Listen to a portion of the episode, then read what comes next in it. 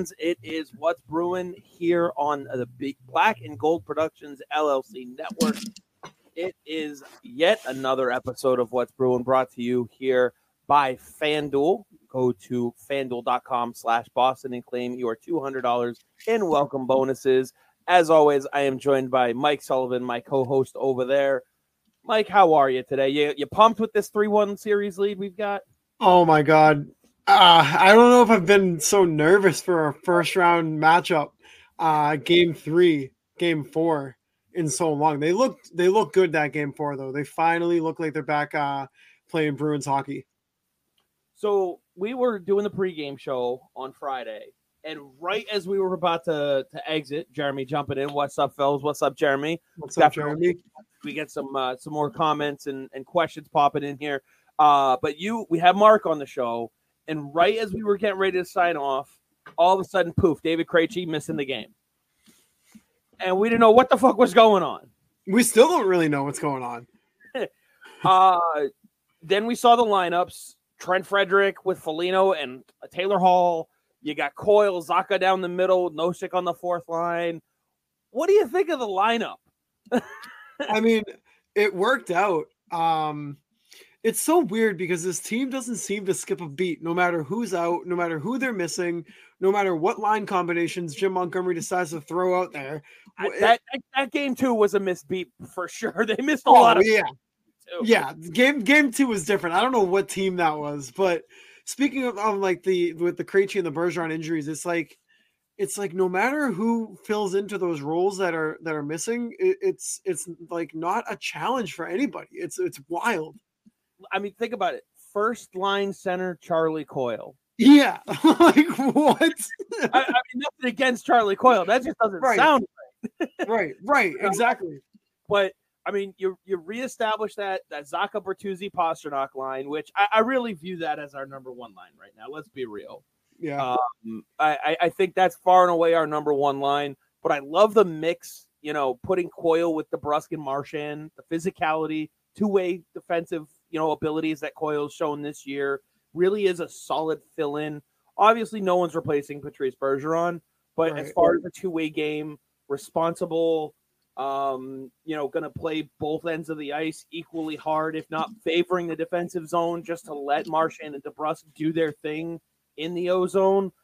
I think Coyle's a, a, much better fit than Zacha up there. Not that Zacha was bad. I mean, if you have David Krejci and, and you're putting, you know, Bertuzzi and Pastrnak on the wings of David Krejci. That's not a bad line. I just think that you know Krejci, the the Pastrnak Bertuzzi chemistry. Holy shit! Oh my god, it's so good. you know, I, I I not that I didn't want him before, but I definitely want them to bring back Bertuzzi for next year. Um, yeah, yeah, I, I do too. I look at that as a almost as a must do if Bergeron and Marchand and Foligno all leave. And, and yes, yeah. I'm including Foligno in that because one thing that Nick Foligno has gone completely under the radar for was remember how many people were ready to just dump him at the beginning of the year? I'm, I'm not gonna lie, I, I was one of them. I am out, shitting all over him, all these things. I mean, this guy is showing what a true leader in the locker room can can mean. You don't have Bergeron. He's not even in the fucking state. Bergeron right. was not in the state. And yeah, Krejci was there, but you know, Krejci's not the same type of leader. He's he's more of a, a lead by doing kind of leader. And and yet somehow with Foligno in the locker room on the ice, Foligno and holy shit, the maturation of Brad Marchand. Yeah, what yeah, who is this? you know, uh, there was um I, I can't remember if it was last last night or the game before, but there was just a, a, a, part where he was just standing there talking to the referee. Literally looked like it was Patrice Bergeron talking to the referee, just going, "Explain this to me. What yeah. this is what happened? That like walk me through it." And, and I'm sitting here, I'm like, normally he's like flailing his arms, you know, screaming and swearing. Like this is a new Brad Marchand. Yeah, I think he, I think he understands. Um, you know, with guys like Patrice Bergeron and David Krejci both out of the lineup, he's would he be the oldest on the team without those guys? Um, I, I, well, outside yeah. of Foligno too. I was gonna say I think age wise, Foligno is. Um, now now you got me. I got to double check. Yeah, but either way, I mean, he's he's taking the role. Yeah, he's he's taking the role of that leader essentially. So he's I think he understands that and he's reeling it in and he's not getting baited into into situations where Radko Gudas is just giving him the business for 30 straight seconds. And he norm, normally you would see him, you know, retaliate against that or give a, give him like a little hack in the back of the legs. But I think he knows that right now he's he's one of the main leaders on this team and he needs to kind of lead by example. Yeah, you got Bergeron who's 37, Krejci's 36, Foligno's 35, and Brad Marchand at 34. And then you've got mm-hmm. Hall, Hathaway, and Orlov, all who are 31. Everyone else is 30 or younger, which is mm. which is also a testament to how young the team is. Yeah, like that, that's yeah. another thing. Um, Abby also mentioning, remember how some Bruins fans were shitting all over Taylor Hall all season, and he shows up when it matters now. Uh, yeah. yeah, Taylor Hall's another one. I mean, I'm glad they've got him signed. Um, I, I just I don't know. Taylor Hall's interesting. He wants to yeah. be here. He makes a lot of money, but he's not complaining about his role, and it fits so perfect. Because if you think about it, if you're able to bring back Bertuzzi next year, you know you're going to have Marchand, Bertuzzi, and Hall down the left side. You're going to mm-hmm. have DeBrusk. Uh, you're going to have DeBrusk, Pastrnak, and probably Lysell down the right side. Yep. Yeah, I agree. I think Lysell's coming up next season, regardless. I mean, who else would you have on that right side? Um, Frederic. I guess. I see. Yeah. see I, I, would love to see Freddie slide over to that fourth line center next year if you can bring him back. Me too. Me too. And it's it's it's kind of cool because you can. He makes a case for that third line, a third line role. I mean, he almost put twenty in this year. Um, but if Bergeron and Krejci don't return, you're going to have to make some lineup adjustments, and some players are going to have to switch up their roles, oh, and they're absolutely. just going to have to accept it.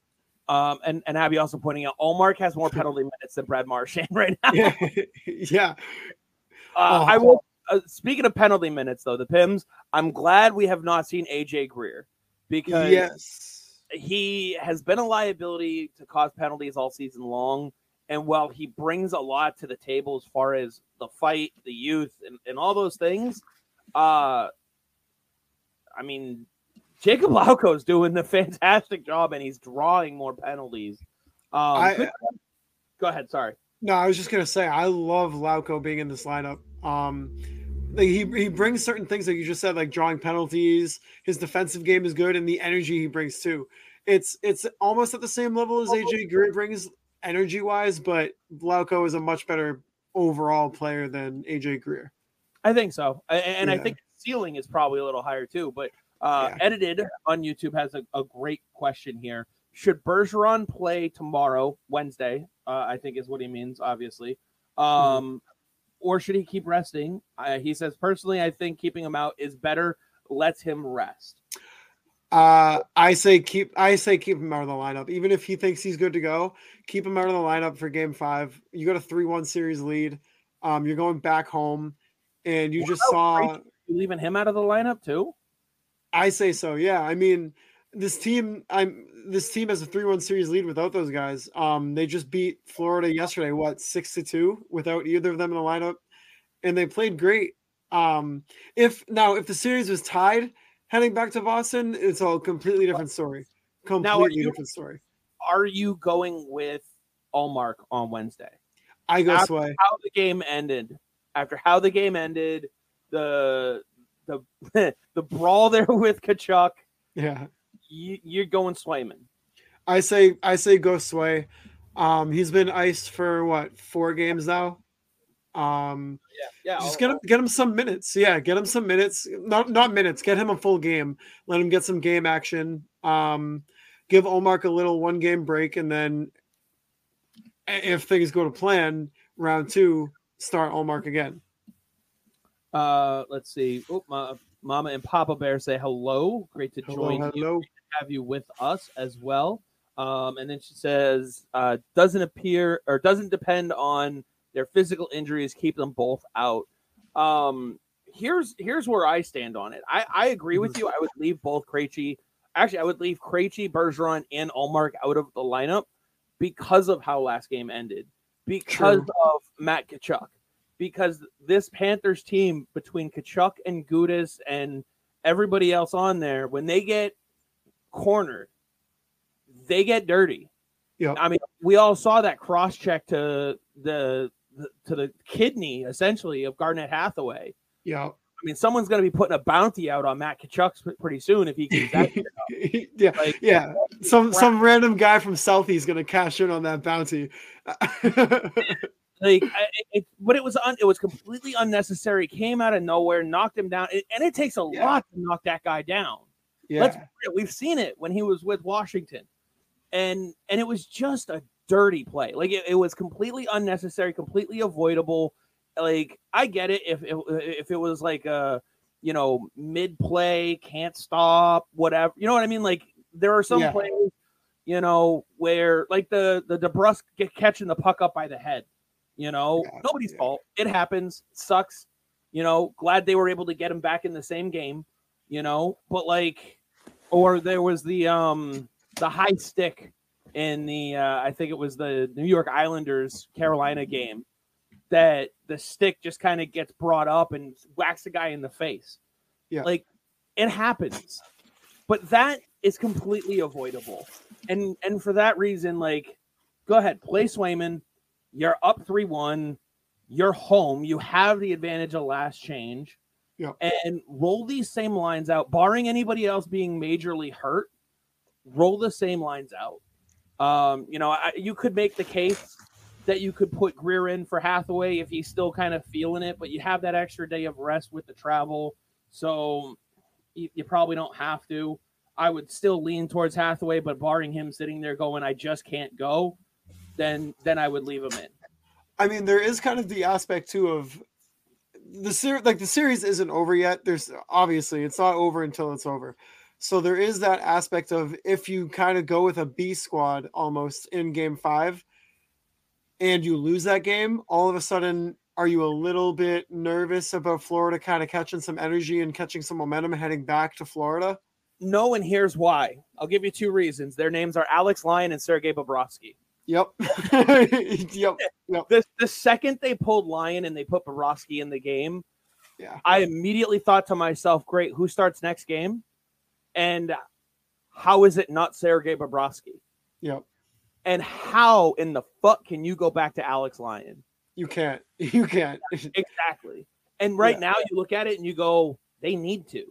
Alex Lyon was their better chance. And I get getting Bobrovsky time, but if you start Bobrovsky the way they did in game four, he's your guy now. Yeah. You can't go back. Now it's a little different if like they were getting Spencer Knight back and that was just kind of the the way it was for a little while. Because then you can flip it over to Spencer Knight. We're like we're we're seeing that kind of thing happen with the Devils Yeah. in the series. You and I were talking about it before we came on. Now they're switching the net over from Vitek Vanecek over to uh, that new kid Schmid. Yep. And hopefully he gets him back in the series. You know, we saw um, uh, Edmonton. They made the goalie change. They were down 3-0 the other night. Down 3-0. They switch over to Skinner, uh, switch from Skinner to Jack Campbell of all goaltenders, and they come Yeah. back and win the game Yeah. Yeah. it can be done. But if you're Edmonton, you're going right back to Stuart Skinner. That was not a we're giving up on you. That was a we need to jolt this team. And we've seen uh Monty do that during the season. This is a this would be a hey, we don't want you to get hurt. they will Yeah. target you, and it's been proven, and we don't want you getting thrown out of any more games. Yeah, yeah. the the the it's too big of a risk. I mean, I would understand why they still roll with those guys, but at the same time, like you said, the end of last game when they when Florida knows they're about to lose, or if they're put into a corner, they're just gonna start taking runs at guys, and especially if they know their season is about to end, they're not gonna care, and they're just gonna take runs. Of the three, I'd leave Ullmark in simply Mhm. because clearly he's proven he don't care. He'll handle Yeah. it himself. He'll fight if he wants to. I, I don't want to see Bergeron targeted. I don't want to see Krejci targeted. I want to see No. them come back in and be fresh. yes. Those are the guys I'm more worried about. And with the offense that you guys have been able to produce, you can sit there and go, listen, Ullmark, keep us in this game. We go out, we get a three, four goal lead, and it's just going to be the fourth and third line the rest of the fucking night. Yeah. Take the hits, dish them back. Who fucking cares? Let's get out of here with the dub, send them home, have a nice day, kick their ass on the scoreboard, as they say. Yeah. Um, where was it? Let's see. Edited right here. Coyle was incredible at the dot. He was good. Thomas Nosek was amazing too. Yeah. Um, I didn't. Now I got to check because I'm pretty sure Trent Frederic had a pretty good day at the dot himself. Like uh, for someone who's not like a face-off guy, he's played so much at the wing. Um, I got to check now. So Because- actually, actually, with so this is kind of random and, and circling back to something earlier, but about Krejci, Yeah, uh. Steve Conroy, who works for the Boston, he works for the Boston Herald and covers the Bruins. Um, he said that he believes it's some sort of arm or elbow injury to Krejci. yeah. I I would believe that based on how he was playing. Yeah, um, when he was in the lineup. So I, I would definitely leave him out for now as much as you can. Um, Where was face-offs? I'm trying to look at the game summary here. oh, for for game four. Yeah, I want to say. Um, Oh wait, hold on. Frederic was. He didn't take any face-offs. Foligno took them.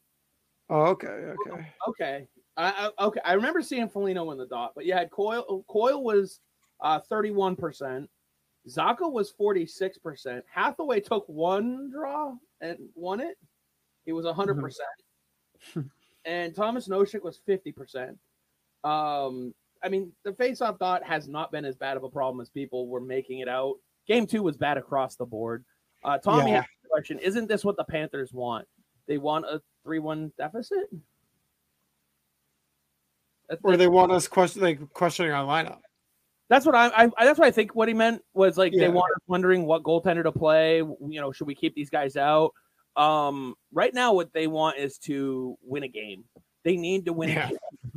Um, let's see. Abby says Tkachuk during a Tkachuk interview that night, he was saying Hathaway dove and was pretending to draw a penalty.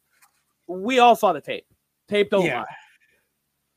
lie. Uh, we all know what Paul Maurice can do to a team down one, down one three.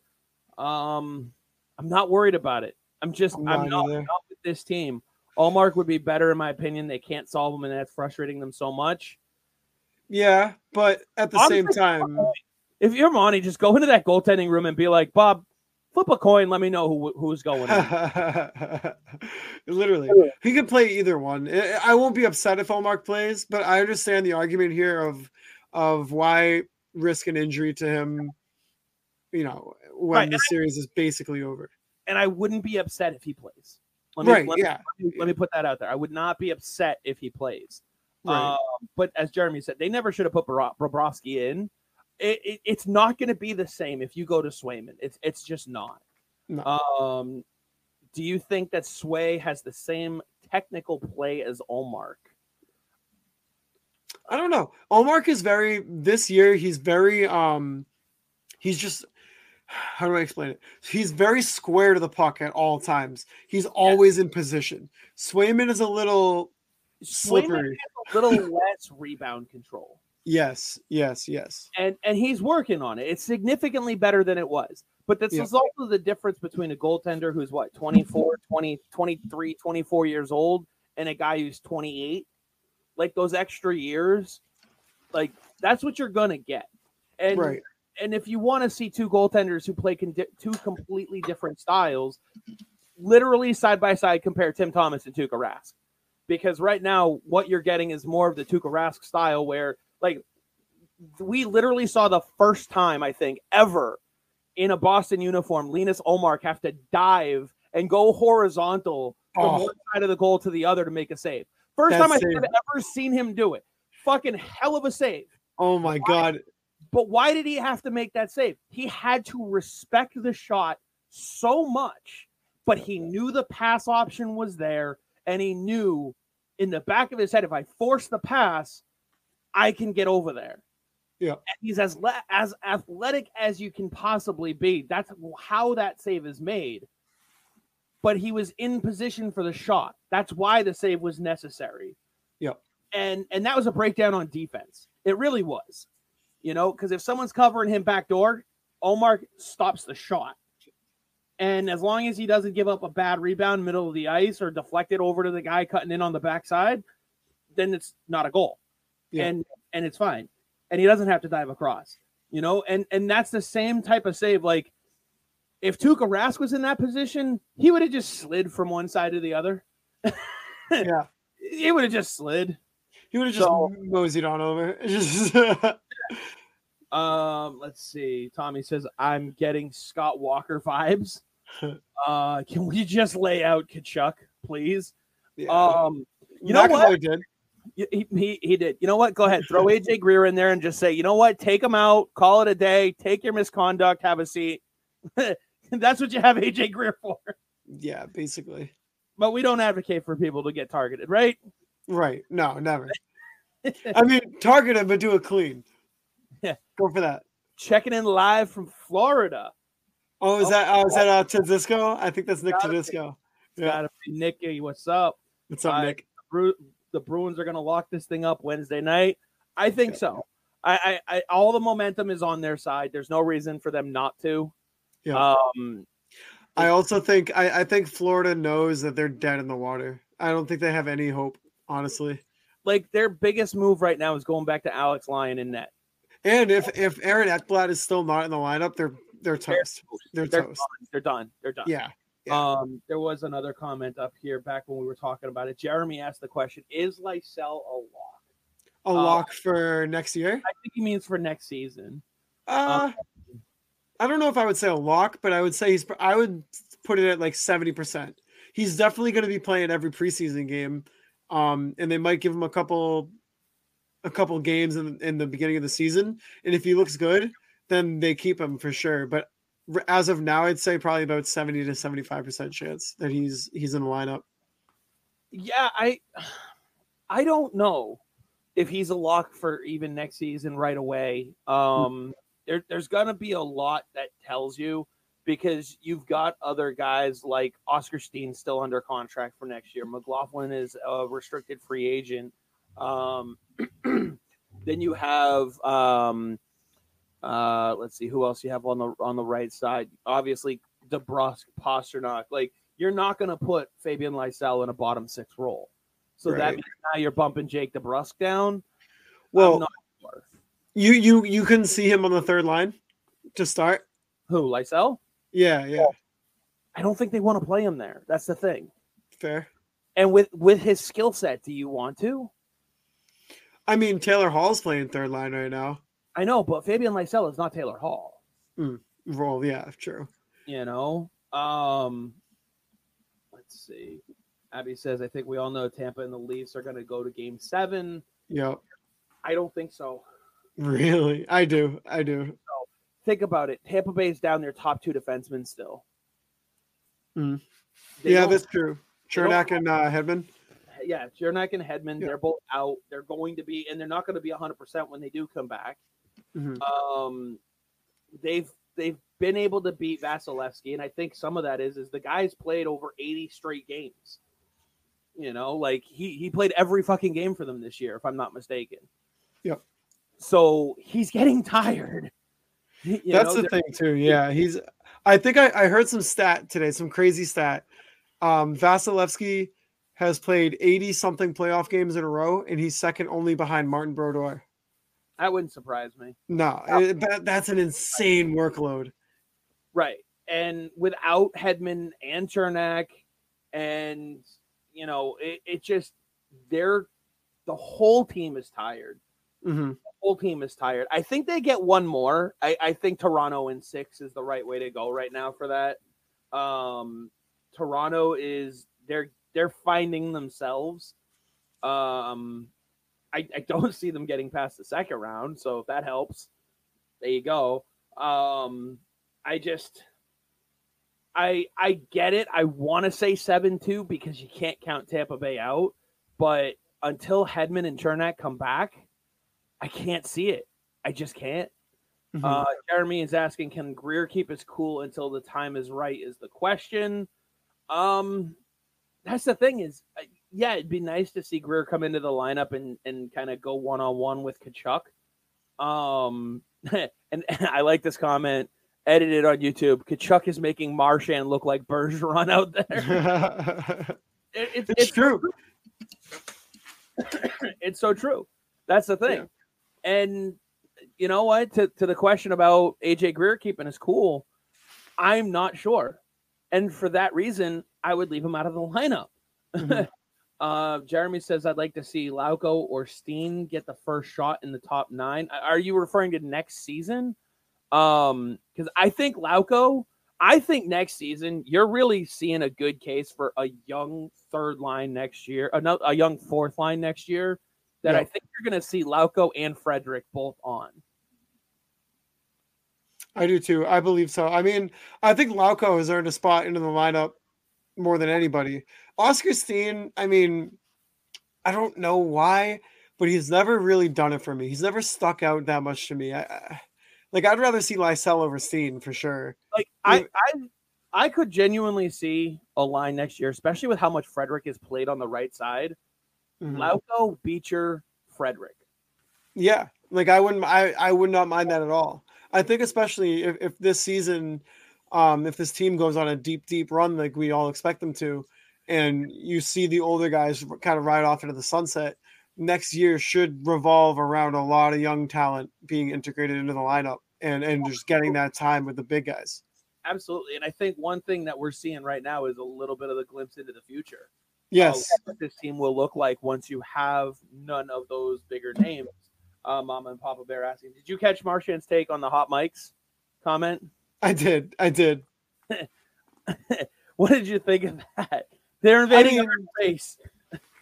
I I kind of understand where eh, you're talking about when he he said that he thinks that the uh the mics have gone a little too far, right? That's that's Yeah. kind of okay.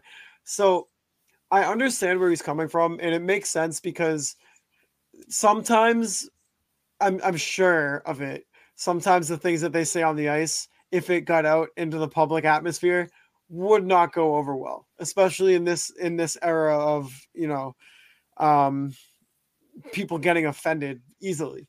Um, I understand where he's coming from, but it's it's it's pure entertainment for for the viewers. Um, I don't know. What did, what did you think? I see both sides of it Yeah, because as fans, like, yeah, we want that interaction. We want to know and we want to hear and stuff. But like I, I mentioned on, I think it was Friday when we had Mark on, we had Zach Senyshyn on a couple of our shows before on, on our, on our old network. Yeah, And like, yeah, we were talking about some of the chirps and, and stuff like that. Some of the funnier ones, like the one he had mentioned, you know, nice shot doesn't come in men's, you know, things like that, you know, but there are definitely other ones where you just sit there and you're like, uh, okay, uh, not for public ears, not for Right. children's ears. I mean, Right. you could catch on the hot mic, you know, everything. yeah, yeah. And these guys aren't exactly holding back the fuck yous.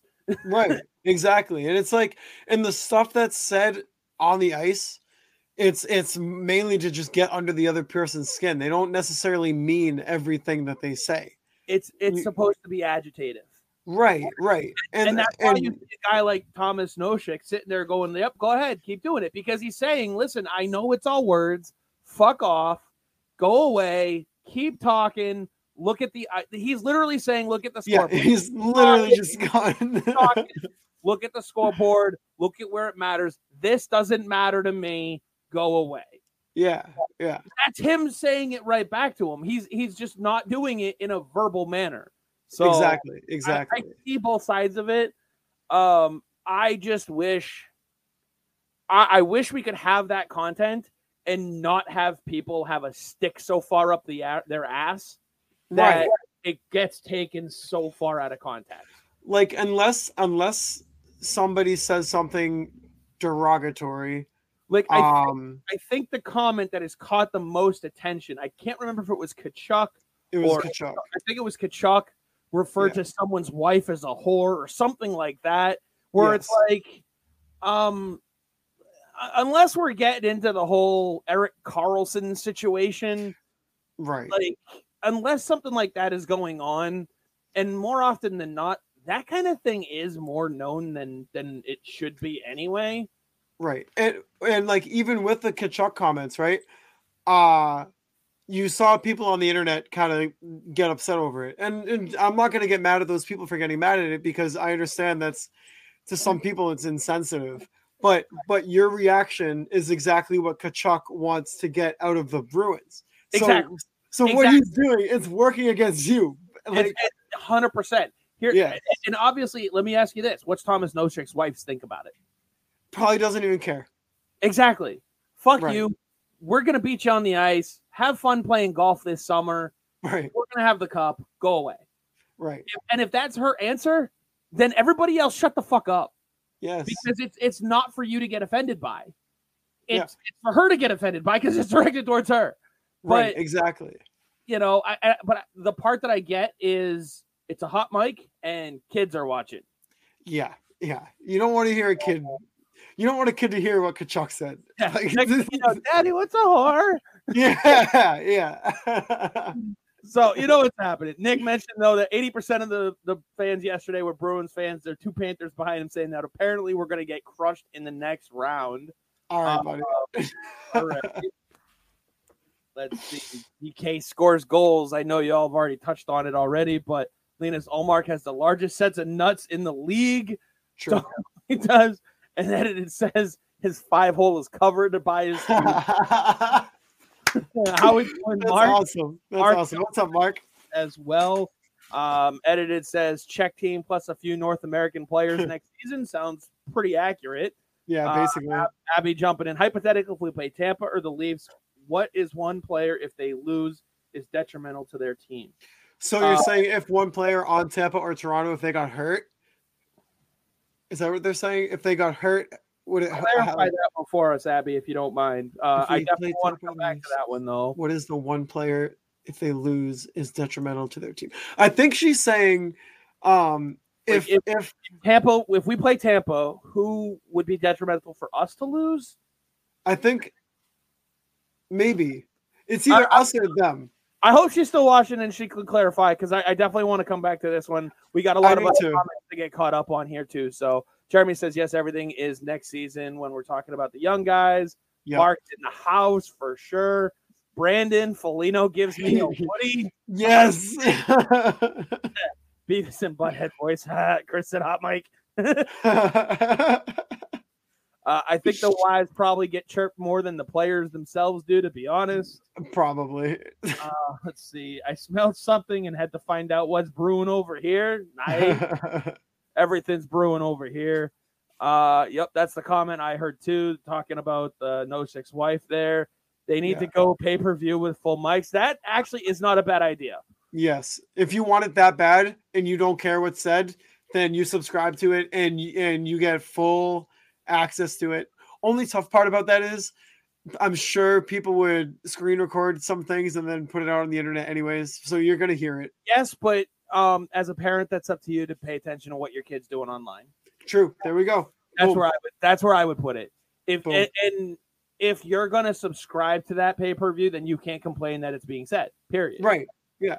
Um, with his with this kids is my opinion off limits. Mhm. Yeah, I mean the kids can't defend themselves. I I think um going after the family in that sense, yes. Um, Yeah, just just uh there you go, Nick. You, as long as the chirps don't get literally extremely personal, you know what I mean? If it's not a sh- like against right. against people in your family, like other And than I- yourself. I think like sitting there going, "Oh, your wife's a whore." Okay, fine. Like, yeah, that that that is it, it's approaching the line for sure. Yes, no yeah, doubt about you're you're right at the line. you're right at the Um, line. I, I- think we all know where the line really truly is though and that Mhm. is like this like the things that can be controlled like for instance i think we can all safely assume thomas noshik's wife not a whore Probably not. probably not and and it's just a trash talk and nick Right. says trash talk should stay on the ice networks need to do better about killing hot mics some of that Also is true. on network for sure i like Yeah. the pay-per-view option uh, that was mentioned above because then those who want the content can get it Um, I wonder. I wonder how many people would subscribe to that though. I, I probably more than you think Mm-hmm. because I think some people would do it just so they could complain about it. Yeah. Yeah. True. um, yes, if they get hurt. Um, Jeremy is saying Hedman and Marner or O'Reilly. Hedman's already hurt. That's the thing. I don't see Tampa getting past this first round. Um, oh. Okay. Well, for Tampa, Vasilevskiy. yeah, well, I mean, if, if Tampa is able to advance, it's because solely of Andrei Vasilevskiy and Brayden Point. Yes. Yes. Brayden Point, who almost. Missed today's. He, he was skating, so it sounds like he's it. Did you see that though? No, I haven't. Oh Uh, my god, he got wrecked. It it sounds like he's in. So I yeah, Abby says either goaltender. The problem is um there we go. Gotta click the damn thing. Uh either goaltenders. The problem is is Tampa uh, Toronto doesn't have one. Right. I would say maybe for Toronto, uh maybe O'Reilly, just because he's that X factor for them. I feel like he's bringing that extra extra experience and grit to that lineup that they've been missing, and determination too. Like you could say Matthews, but like whatever.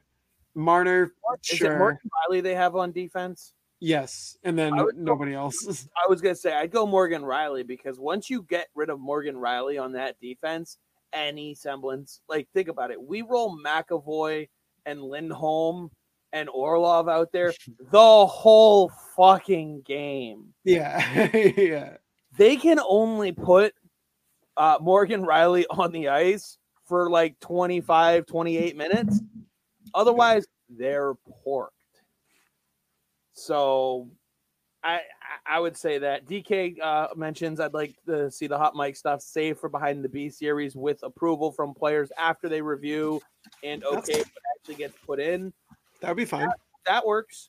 Um, there'd probably be a lot more beeps on behind the B, but hey, you know, edited version of that too. So Behind behind the beep. yeah, right. That's a new for them. Uh, theme song for Game Four: "Insane in the Membrane." Uh, could you imagine Tyler Sagan comments towards diddling the players' wives? Again, we're now Oh. approaching Erik Karlsson territory. So, you know, but, but if you have a good team, then you don't have to worry about what your team is saying on the bench. Are you really that concerned? Like, think about it. That's what's being thrown at Noshik, and all he's doing. He hasn't. He didn't say a fucking word. He just sat there and he went, "Go ahead, keep talking. It's only words.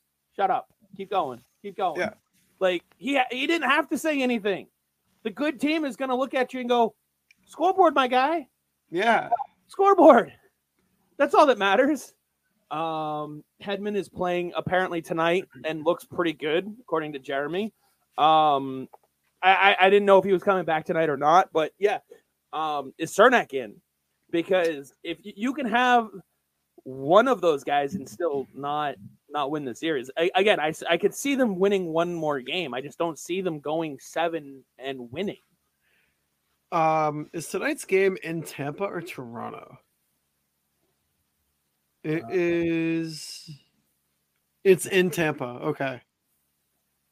In Yeah. Yeah. In in Tampa. Ooh, Devils with a lead too in the first period. yeah, no, Now- I I'm guessing it probably went back to Schmid. Yeah. I, I now- can see the Devils tying this one up at two, the series with Schmid and that. I think that's that that move right there is going to make this more of a series than people give them credit for. yeah. Like, we're picking a lot of people were picking that series in seven, and now you're seeing why. Yep. the thing with Vanecek is he would let in a soft goal, and then it would compound from there. Vanecek's good, but he's not all that great. yeah. Um, let's see. Mark said, by the way, Captain Day off. Thanks for busting out an article today. Awesome. Let's see. Did we have Orlov for any games against the Leafs? Ooh. Ooh, did we? I'd have to go back. I think we had him maybe for one. Double I'm gonna- Oh, Yeah, I'm gonna check really quick. Morgan Rielly is bad. Yes, he is. Yes. That's the thing. If and and that's the thing is he's their top defenseman. So Morgan Rielly, as bad as he is, is their number one defenseman, and he goes down. What else do they have? Right, they got nothing. Beth says, I would like to see Bergie in game five just to finish the Panthers off, which, again, I understand the mentality go out there, grab a couple goals quick. And if he's healthy enough, go ahead. But I, I would say no, hold him back. Let him let him rest. Um, Orlov has played against the um the Leafs. It was it was uh one game he had an assist. Uh, he was plus one, three shots on goal, two hits. Uh, and he played about 14 minutes. Abby uh, said that's the one that game that went to OT. Yep. Yep. I think he assisted on the overtime winner, actually, if I'm not. Yeah, he did. Oh, he did. Yep. Okay. That's that that sounds right. Yeah. So, um just real quick, uh, we were talking about the Devils. Akira Schmid has a 0.84 goals against average in his one game so far.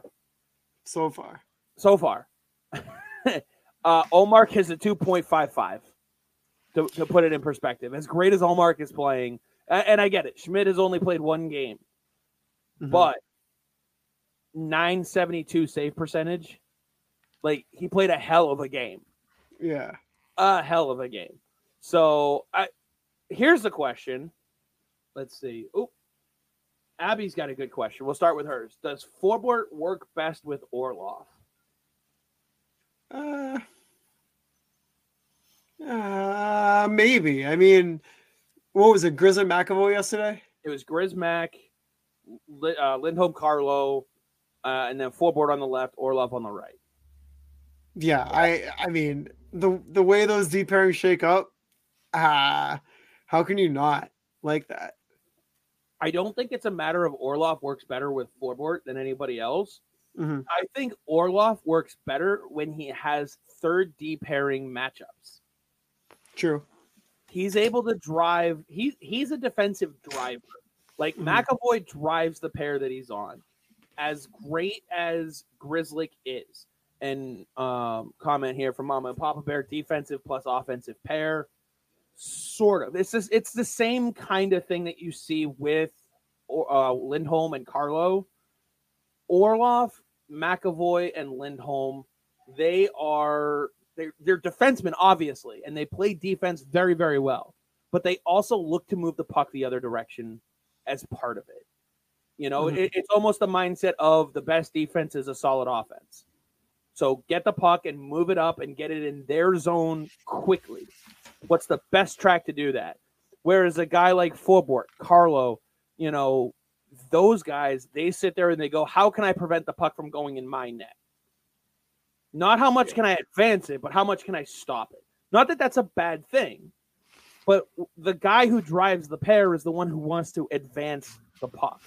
And and the difference with Grizz and uh, and McAvoy is McAvoy is the driver, but he knows that Grizz is the better puck handler, so he'll defer the drive to Grzelcyk. Yeah.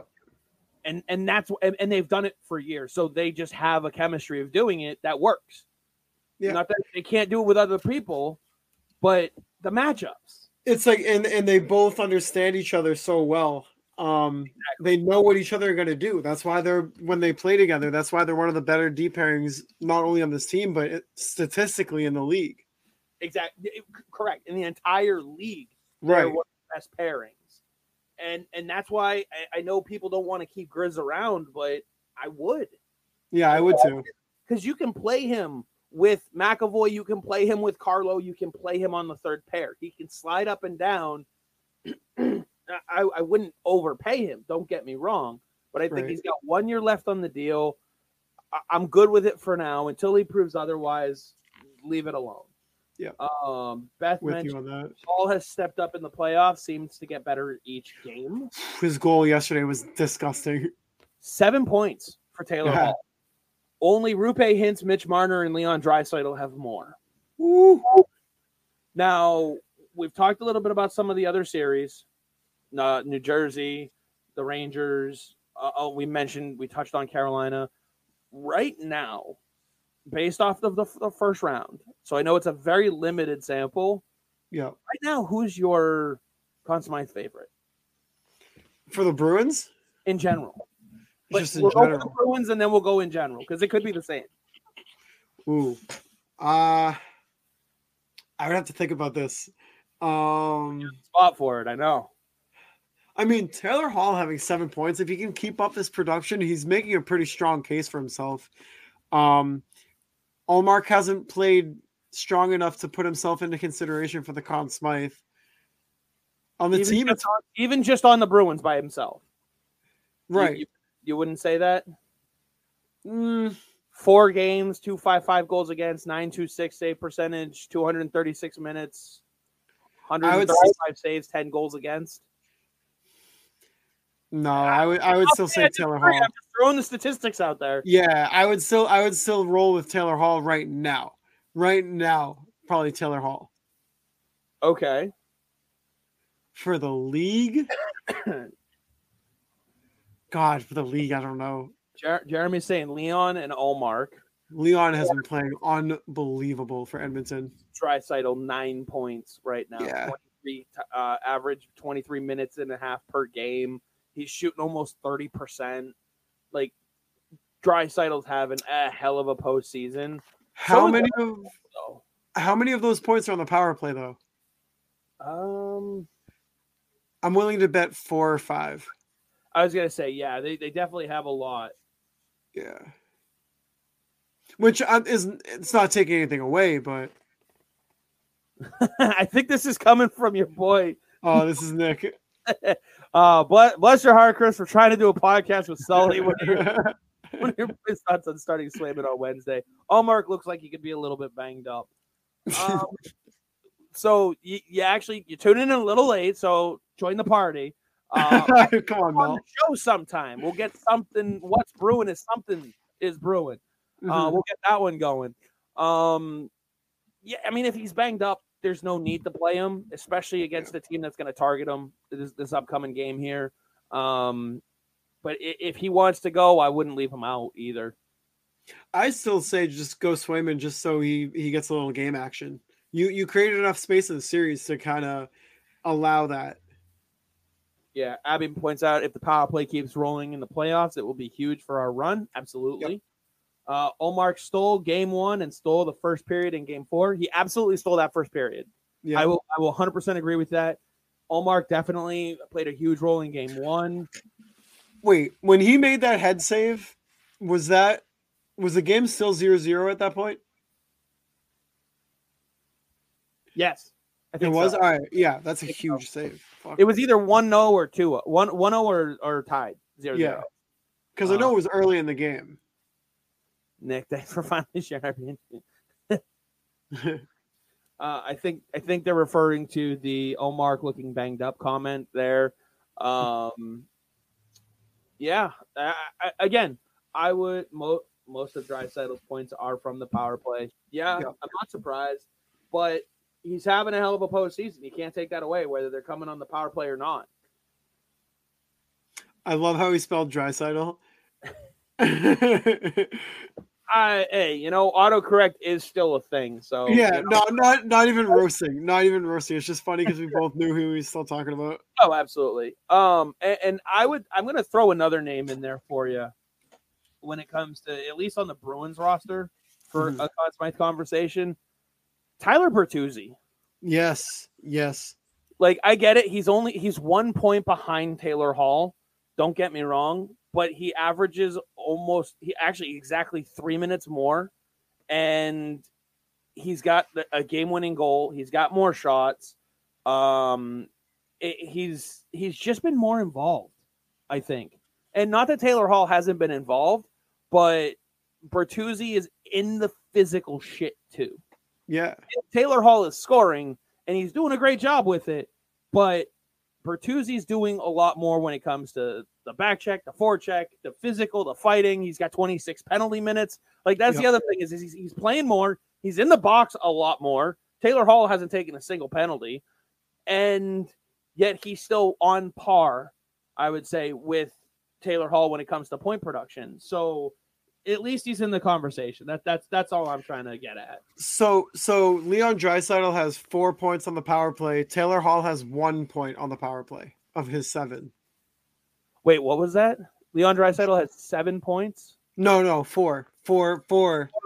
four on Yep. the power play. Taylor, Taylor Hall. Hall has one. Oh, and that move that last yesterday was amazing. To, Oh, to uh, he pants Bobrovsky. It was that so good. It was so good. He just Abby- looks. He looks so comfortable. Abby says you can't give the Oilers a power play. They can't score five on five often. That's true. True. Um, and then also adds Bertuzzi doesn't seem like this is his first playoff appearance. Nope. It it, it really doesn't.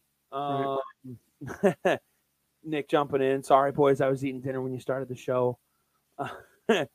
uh, what financial hurdle? This is this is a great question, and and it's already getting bumped once. So let's leave this one up here. What financial hurdles will the Bruins have to jump through in order to extend both Bertuzzi and Orlov? You're gonna have to move somebody. I mean, I don't think you move Hall. I don't think. Uh, if you can get if you can get Mike Reilly off the books, if you can get, um, uh, I mean Derek Forbort maybe. I So don't, I don't know, man. There's so many guys that you can move, but but it's I'm hesitant. so right now, th- th- first of all, there's there's a couple ways, a couple angles you have to look at it at. Mhm. Bertuzzi's 28 years old. He makes 2.375 right now. All right. Uh, Dmitry Orlov is 31 and he makes 1.275. Okay. Um, let's see real quick. Jeremy, but we'll come we'll come right back to this. He says, How much does that factor in for you? Power play points versus five on five for Conn Smythe. Mm, I would. s- They all they- count the same. That's my argument. Right, count the right. same. That's the thing. they do. Uh, DK asked a good question. Do you cash in on Zacha? No, Uh, Bertuzzi and Orlov cost 12 mil minimum. We'll come back to that. Mark mentioning a huge point here right now. You have a $4.3 million penalty going into next season. Yeah. All right. Which means your salary cap, all right, let, let's just project that it goes up the one mil, 83.5. You are not working with 83.5. You are working with 4.3 million less than that. So you do not have as much room as you think you do. Right. All right. Let's immediately put that out there. Right now you're about you're supposed to have about 10 5. That's more like 6 2 right now. Yep. All right. And um no Tazaka. We're gonna need him. So Yes, I, I I'm I'm in that camp. You keep. Zacha. You you keep Zacha. Um at 31 years of age, I let Orlov walk. Yeah. I, I you give him the Curtis Lazar treatment. Thank you so much. You have a nice day. We were saying the same thing about Haula. What what do you mean? We were saying the same thing about Erik Haula as far as I think I think he means cashing cashing in on him. Which which with Haula, yes. here's the difference. About seven years. Yeah. yeah. Seven years of age. And, And- have Zacha locked up long term for four years. And and you're gonna have a dire need for for center help in the in the coming years. And he fills that role. Or I helps fill don't want role. it either, but his value has to have skyrocketed. Zacha. That's why you keep him. Right. His Uh, his I mean five years. Okay, so I said seven, five years. All right, but Hall has also bounced around a hell of a lot more. He did the Vegas thing. He's done the Florida thing. He's done the U thing. Like also it's not the same. Also yes zacha's um uh his value is skyrocketing but that doesn't necessarily mean that this is the highest point that he'll ever be at. Maybe he's a, I mean he's a young player. He might finally be catching his stride as a professional hockey player here with the bruins. Keep him in the system and let him grow even higher. Right now, it's looking like your number one line next year could be Zacha between Berger, uh, between Marchand and Pastrnak. i'm okay with that. I'll take that. Yes I would think I would I would rather it be Bertuzzi, Zacha, and Pasta, and I want to find a way to keep Bertuzzi. Now Yes. that's the thing is is he's at two point three seven five right now. He's twenty eight years old. What do you think he's going to want in the next next contract? This is a guy who's Mm, going to be a Red Wing for life. i mean the way he's been playing here maybe somewhere between three and a half and four and a half I think he's going to cost you a little bit more than that because of the way. He's Really? playing. Oh, absolutely. Really? Oh, 100%. Guy's 28 years old. That's true. He's he's he's kind of reaching his peak. Not And his it- peak. He's it- reaching his like I, like his um um yes, yes, Yeah, yes. He's, he's, he's, he's hitting his prime, as they would say. Prime. Thank you. That's what I was looking for. And he's 28, which means at a seven year contract, he'll be 35 when it ends. So what what do you think? Like five to five and a half? I think you'll be able to get him because let's look at Sweeney's history too. Yep. This is a player who does not want to bounce around. Right. So right. you come at him with seven years, he's already listening. I think you can. I think you can get him around the five five two five mark because he also is getting a taste for the first time ever of the playoffs, and he loves it. Also he's getting a taste for what the hockey culture in Boston is like compared to other And he markets. loves it. Yes. If you can lock him up for five five for seven years, you do that. You figure the rest out. And, and Mark pointing it out right here: a current roster player or two will be on the move for cap relief. Hundred percent. It's Oh, a yeah. matter of figuring out which ones. But you also got to remember that right now the ones that you can move are on the blue line. Now, let me ask you this question. And I know he has a no movement clause, but would you be shocked if the Bruins somehow found a way to to move Taylor Hall? I'd be shocked if he waived the no movement clause Right. because Taylor Hall wants to be a Boston Bruin. Right, right. But you look at his contract, he's making what, 6 mil? I would think I would think they would try. And you cuz because automatically right there you replace him with Bertuzzi. And I'm not saying I want this to happen, but in this hypothetical of us in the Bruins re-signing Bertuzzi, you got to make some really tough decisions. Oh, absolutely. Yeah. and, and obviously you've got you've got Pasta locked up. He's not going anywhere. Yep. I do sit here and I go, well, given his age, it's going to be blasphemous. But to your point, it's it's a tough decision to make. Yep. He's going to have a 15 team no trade list. hmm He's got two years left at six one.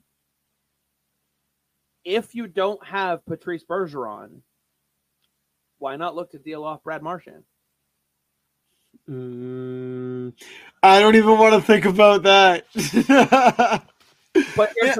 Marchand is 34 and uh, Tyler Bertuzzi is 28. Yeah. Yeah, fuck. I, hey, eh, like you said, tough, tough decisions. Yeah. All right. But he's also an old 34. Right. Now, if Bergeron goes, does he even want to stay? Maybe. Maybe. I just bought a Marshy jersey. Hey, listen, I'm not saying I like the idea of it.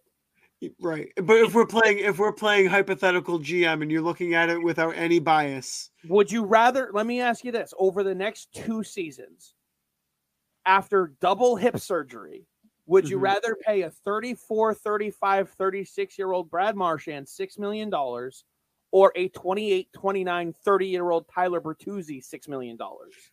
yeah, with no bias and taking my goggles off, it's it's Bertuzzi. Also, But see, that, and Uh, that's the key is, is taking the gog- goggles off. right. dealing all before Marchand. The problem is, is the no movement clauses. All right, you have Right. to make sure that you are honoring those no movement clauses. Marchand's is easier to work around because there's more teams that are on it. Taylor Hall wants to be a Bruin. He's much less likely to to waive it. If Mar if Bergeron doesn't come back, what's keeping Brad Marchand here other than wanting to be here? And that's not a problem. Don't get me wrong. And I'm not saying you go shop the guy around, but you, you have to make these tough decisions if you want to be competitive over the long term. Right. If you if you want to set this team up for success, you have to look at unfortunately, you have to look at these players as assets and and it's a business decision. If you want to set this team up for success in the future, Brad Marchand is a guy who still has value. Um he, he can bring back a big package that can help you out. 100%. And it would it would be the I would hate it. I would hate it. I would understand it, but it would be such a hard pill to swallow because he has given everything in his career to this team, literally Oh, since absolutely. since day one. Yeah. Um, what if he gets a bridge contract? I think he's referring to Bertuzzi, or she's referring to Bertuzzi. I'm not sure. I- I think he's- I think he's too old for that. I think he's looking to settle now. 28, you said? Yeah. That's probably my disconnect with Zacha, but great points. Let's see. If we're gonna go down this road, I'd move Hall to keep Bertuzzi, give him the same deal. He's younger, but I love Hall. Mhm. Um, could we even afford the long-term contract for Bertuzzi? That depends on what it's going to look like. Abby here, odd comment. Who is more dirty in general, Pat Maroon or Michael Bunting? Bunting. Bunting. Yeah. Per- Maroon is just. Maroon Mar- is just a tough motherfucker. yeah, he's just like that gritty guy who who you would love to have him on your team. He's not he's not necessarily dirty. He's just he's annoying is really what it is. He will hurt you by accident because he hits you clean Right. so hard. Michael Bunting is just a scumbag. He's a whiny little scumbag. Mark right here, Carlo has no trade protection. Don't get me wrong. Um, let's see. Carlo's having a solid year. Value could be high. I know he's loved in the room and around the league. Let's not forget Brandon Carlo is the team's player rep. You also have um Mason Lohrei is a right-handed shot, right? Right-handed D. Um, I believe so. So Okay. that that is definitely something to look at because you got Mason Lohrei, uh, guys like Ryan Master still in the system. Mike Um, yeah, Mike Reilly. No, left side, please. Let's Bucks, thank you very much. yeah. You later. Um. I feel like the room would keel over if we traded Brad away. Here's That's the other thing too. Why? He's a huge culture guy. Everybody he- on this team is though. Right, but he's he's like a foundational piece of that. Right, but if you don't have Krejci, you don't have Mar- uh, Bergeron, like you don't have Foligno. Like the reason why these guys are who they are and why Brad is so important the way he is, is because of those other three guys. Mm. And if you don't have those other three guys, you are literally turning the page from one core to another. You are the whole purpose It's- is you're trying to get completely younger. And it's a change of the guard because you just, the the younger guys on this team who've experienced the culture that those guys have brought, guys like McAvoy, guys Well, like it's a left shot. So oh, keep that in mind. guys like DeBrusk, um, Charlie Coyle, Matt Grzelcyk, they've all adopted that same culture. So it wouldn't necessarily go away. It would just kind of be like The next um. It's like as if as, as if like you're at a family party and one of your cousins moves away for he goes to a different state like you're missing that piece but the whole culture is still there i don't know if that analogy really made sense but No, I, I get what you're saying. you're catching my drift yeah Who have the uh, Bruins deployed the last couple playoffs to stop Ovi, Barzal, Aho, Carlo? He neutralized those guys until he got hurt, but Gruden seems to be helping him stay healthy. Um, the the back end is really where you're going to look to make some moves. I, I do see Yeah. Forbort being dealt off Yep. as another one. Um, you know, Forbort right there is worth three. Carlo is worth four, so that frees up seven right there. which which like we said but then you got to take away 4.3 from that Yeah, no, it, it- that's the thing though is it adds to what you have. And Forbort's on the left side, you got Mason Lohrei. So like now your left side is looking, you know, Grzelcyk, Lindholm, um, Zboril, Lohrei. Yeah. You know, Lohrei, Zboril, whatever. Like that's how your left side looks. Zboril has shown you he can play both sides. Mhm. So I do think he is your seventh guy next year. And he's signed at 1.1. You try and have him increase his value and possibly move move him down the road if you can. Um, you know, it, it's let's see. There is a hard move coming. Yeah, that's that's yeah that that's why I mentioned Brad Marchand. It it is a tough call to make. Don't get me wrong. i mean the, hey the bruins traded off lucic i don't know if a lot of people saw that coming either They traded Luch. They traded. I I mean, do we need to? They traded Tyler Seguin. they tried yeah they traded tyler seguin All right. They're, yeah Tyler yeah I get it. They had other reasons, but they traded Tyler Seguin. Yeah. The guy was the number two pick, and they dealt him away. and we They're ended up with the number one pick Flash. Uh, question: If players are hearing about possible trades, won't that affect their play? This is us. I, I mean, if a player hears about us talking about a possible trade, I will take it. yeah, if if if Marchand hears this and he gets offended, uh, one, I'm sorry, Marchand. Two, don't listen to me. I'm a clown. And three, we have no basis. We're just playing We're playing GM. fantasy GM right now in the middle Yeah. of the first fucking round, up three one.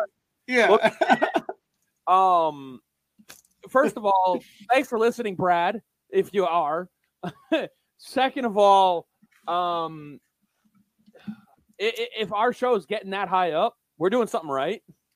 and third of all, if you are listening, send us over some Martian Milko uh, gear. Oh yeah, we'll change that tune right away. Yeah, yeah. Give you a lifetime contract. Uh, with the cap going up mostly in the next two years, Burt and a bridge contract does make sense. Um, he just he's he's already 28. He's not going to want it. Yeah. That's the thing. Like a like a bridge deal makes sense for DeBrusk because he's he. I mean, he's what twenty four right now, so he'll be twenty six or twenty seven when that deal ends, and then boom, cash in. So Jeremy says you've already seen it in the first round. Brad has stepped up and been a leader, completely stayed out of the bullshit. You keep him. Um, for this has- year. hold on. Who hasn't stayed out of the bullshit? Who hasn't? Everyone. Coyle, Bertuzzi, like yeah, you you've got a couple of match match penalties and stuff.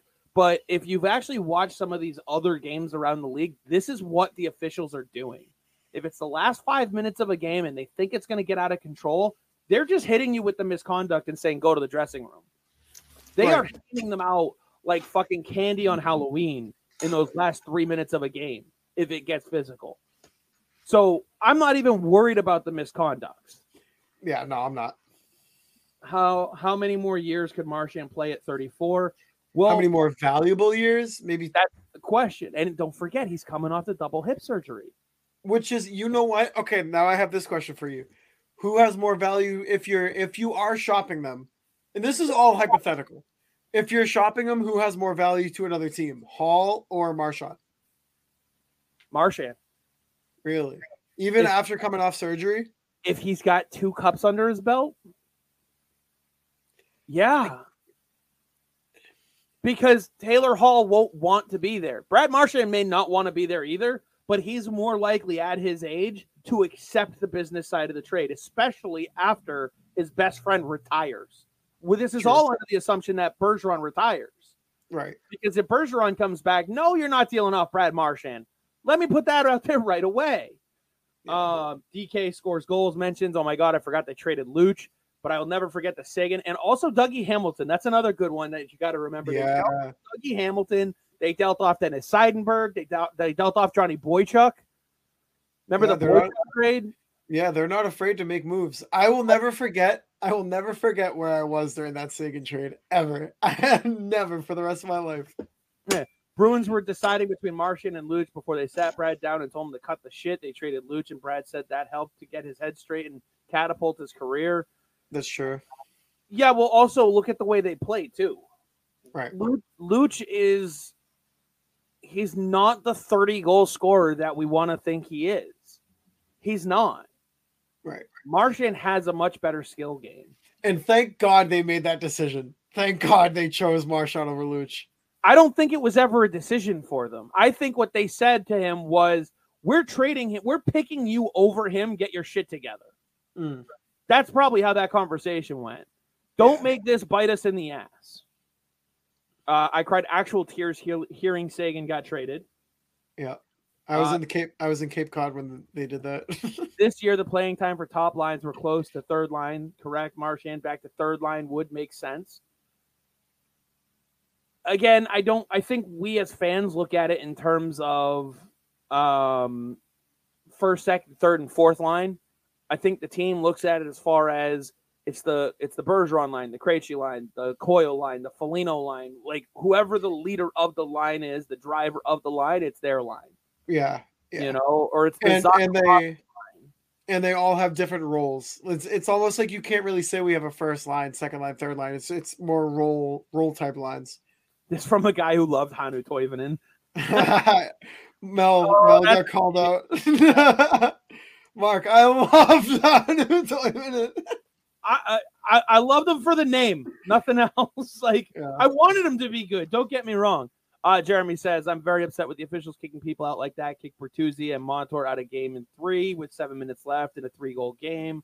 Seven minutes is enough time to come back. Was bullshit. is a little weird in playoff time. That's a, It that is a lot of time left. the the thing with it is they're doing it across the board though. So Yeah. They're doing What- it across all the series. I, I'm not saying I like it. What I'm saying is, is I like the consistency of it. The Right. one thing we constantly bitch about when it comes to officiating is what is goaltender interference? What is a goal? What is this? What is that? Because there's no consistency. Like Right. it or not, they're being consistent with this. Period. That's all you I- can ask for. I I think uh, the officiating in the first round of the playoffs so far has been so they're they're they're they're squeezing their whistles too like I, I don't know they're they're making too many calls. Christopher Briggs, the Ghost Rider, says, "Sup guys, let's go." Oh, No trade ever made me as emotional than when the Bruins shipped Craig Rafter Smith out of Boston. I, I, I don't think that's true. Mel Mel, shut up. Consistency is all I ask. Set the precedent and follow it. That that that's what I'm saying. We can't be upset by it, Jeremy. Whether you think it's lazy or not, it's consistent. That is the only thing you can look for is consistency. Because officiating is going to be wrong at times. It's going to be right at times. If you're gonna call a ticky tack trip, call it the same in the first period as you would in overtime. yeah, That's but all- see, Like if it's ticky tack, it's ticky tack. It is what see, it is. but see, it's the playoffs. They like only I, in my opinion, and you're right. The consistency aspect of it is is the only thing that really matters. But it's the playoffs. Like put your whistles away. If if something's obvious, make that call. But Oh, but sure. like I keep them away. A little bit of a different animal, and they should have a little bit more leniency. And, Right. and we've seen it when um there there was the the high stick. We we mentioned it in the Carolina New York game. The Yeah. guy swallowed his whistle. It was the right call. Technically, by the book, I guess you could sit there and say, yeah, it's a high stick. It got him up by the face. But you know what? The player's not even looking at his stick. He's trying to skate away. And um, it was Martin Martin skating away from the play, holding his stick. If anything, if he were bringing it over his head, which he wasn't, but if he were bringing it over his head, it was so he could skate the other direction. Yeah. Instead, I think it was uh, Mayfield does one of the little does like a little stick tap underneath it and Yeah, raises it up, and it catches him in his own face. Yes. Yep. Karma's a bitch, ain't it? That's what I gotta say. I do think the whistles need to be a little looser on the stick stuff. I agree. Again, as long as it's consistent, that's the thing. If the players and coaches know where the line is and they cross it, then you know it's a penalty. It's frustrating when that line moves. Perfectly said. But here's the thing, all right? This this is where I'm going to call you out, DK, right? If the players and coaches know where the line is and they cross it, then you know it's a penalty. It's frustrating when the line moves. Then right here you say, I think the whistles need to be looser on the stick stuff. You're asking them to move the line right now. Mhm. You can't complain that the line is set and then ask them to move the line. The, the official's job is to set the line. And as long as they stay consistent with it, that is all you can ask for. Because then you know, to your point up here, then you know where it is, you know what's acceptable. Don't do what's not acceptable. Then it's on you at that point. Right, I get it. You're asking them to set the precedent looser. But the whole premise of the looser precedent is you want it to be different in the playoffs than it is in the regular season. Mhm. So it's a different precedent in the regular season than it is in the playoffs. That's inconsistent. Which is what you're trying to say is Mm, I think I think he's saying I'm okay. I I think regular season and playoffs is different. Regular season you can have that you can have that that, that line. But but when playoffs come around, I think the whistle needs to go in the pocket unless it's an egregious penalty. Let let the teams play out the game. Um they already have four officials on the ice. Are you advocating for a fifth and sixth official? Like I, I- I'm I'm not sure exactly what the point of this is. The the officials can move. Eh, eh, yeah, I'm just I'm just I'm just imagining a ref like in the middle of the slot just getting peppered with shots the entire time. like I, I, I don't know. I, there's no there's no perfect answer because officials are going to Yeah. still get things wrong no matter what you ask. So all you can do, you can be consistently wrong. Just be consistent. Yes, yes, a 100. Because you know what? That ticky tack call, the slash in on the hands, if you know it's going to get called, don't fucking do it. Yeah, I just hate seeing games decided through power plays and and stuff like that. Like it's these games are way too important to be decided by special teams. DK, Mike's got it. The line drops back in the playoffs and sets a new precedent. But you Yes. said right here two different versions of hockey. Right. So set set that line for regular season, set a different line for playoffs, and follow So- it. So two different rule books. Yes. Literally two different rule books. You not two different rule books, oh, but, you, what I'm but saying, though? You- no, you- because but regular argue it to the ridiculous, it's it's it's absolutely ridiculous. having two different sets of rules. Yes. See, I, I I disagree to the point because I think playoffs playoffs are so different because every single thing matters. So like I'm saying the the line should be set for mm-hmm. playoffs where the whistles are away unless it's unless it's an obvious trip, it's it's a cheap shot, it's a hit to the head, it's it's any egregious penalty like that. But playoffs come around, set the line, be consistent with the line, but don't call these ticky tacky little trips or like things like that. Yes. And and and don't get me wrong, I'm agreeing with you. All right. right, right. as you can agree with this, it's ridiculous. You as Yes. long as you can agree to that, right. then we're on the same page. yes, The point being though is is the consistency is all you can ask for out of officials. true. They've and they've consistently been calling ticky tack stuff. So and they are consistent. They are consistent. Uh, remember, a lot of young guys refing these days are figuring it out. All right. Um, okay, Krejci and Bergeron should get one more game off. Yes. Agree. Rules in the regular season is the issue. Ah, that's I a agree. different argument, and I agree. Yeah, I agree with that. So, um, oh boy, we we got off on a tangent on the officials, and I don't even know Yeah, why. we, yeah, we did. I, I'm still looking at all the all the contracts and everything, and I'm like, what the fuck were we talking about before the officials ran? and I'm like, I know we were talking about trading Brad Marchand and all this stuff. So, uh, Mark says first Saturday in the next round, we need to get together somewhere.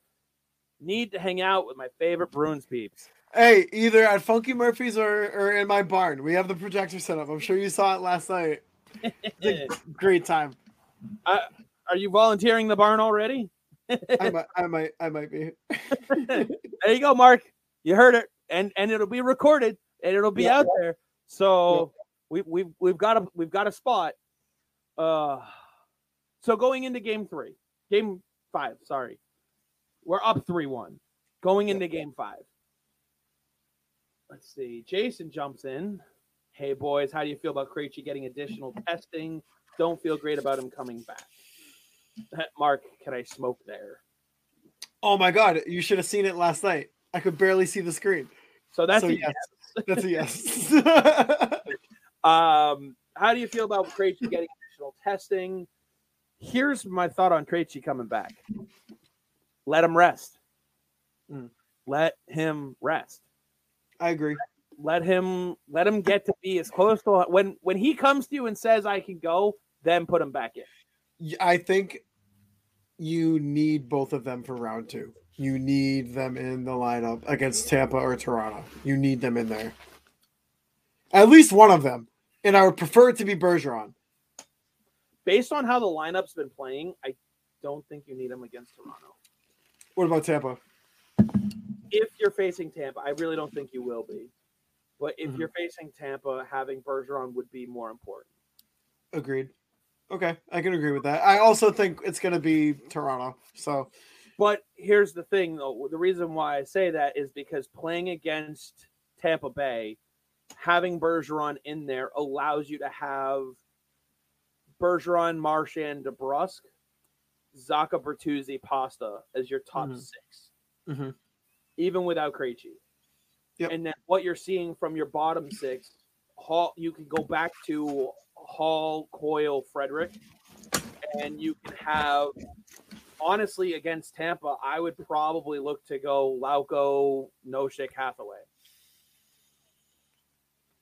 Because I don't Yeah. think those games can keep up with the talent level um that Tampa has. I think Lauko, oh my god, that guy's skating. Holy speed. He's so good. He he is the perfect third to fourth line winger. Perfect. Right Oh, yeah. now, where his game is at and his energy level and what he brings every single night on a consistent basis. He, I think he needs to be in this lineup for the rest of the playoffs. I don't, I don't care. Like, I, I think he needs to be in that spot. Uh DK. Hey, we're agreeing. Rest him. BYOB for the barn. Good to know. Yep. Sure. Uh, we almost got a Billy Smith goal. Let's fucking go. I think we're doing the barn thing, apparently. oh God. Just be careful, guys. When smoking in the barn, you will have a barn burner. Mm, Oh boy. Oh boy. Oh God. I need to get more chairs. Uh, does the post office pay well enough for chairs? yeah. Shannon. With the amount of overtime I get, yeah. Oh man. So I, we've we've been going for about an hour and twenty. Uh, unless Jesus. other people got a bunch more comments there, questions they want to throw at us, I'm all for it. Um, game five. Hold on, Mama. I made the comment that keep keep Berge and Krejci out as long as we need to this round was met with ridicule. That I shouldn't count my chickens, etc. Um, I'm I I don't know who was ridiculing you for it. Um, the only reason why I could see why it would be met with ridicule and no accusation here on on my part, if the reasoning is simply you don't need them, that's a very weak argument. And, and I'm not saying that was your argument. Don't get me wrong, but I, I have seen people make that argument of look what you've done without them. You don't need them. No, no, no. The argument is let them get to be 100%. You need them next round. Mhm. You've been okay without them. And it's the same thing when it comes to Ullmark. You need him more next round, especially if you're playing against Toronto.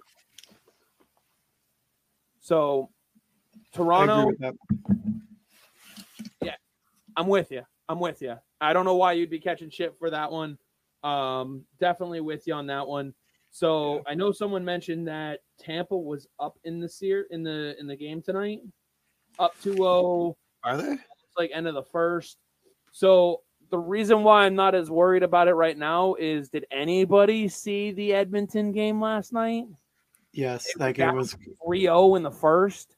yeah, that game was crazy. out, they tied it up. It's still the first period. If they're up 2-0 with two minutes left, then I'll I'll worry about it. But even still, uh, Jason, they need to finish the Panthers off Wednesday. Need to maximize rest.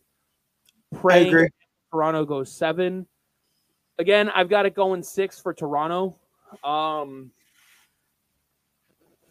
I I I just don't think Tampa has it enough. Um, I, I- don't know though. It, it's going to be close. It is. They're is. It they're is. going to beat the shit out of each other doing it. I That's the know. best part.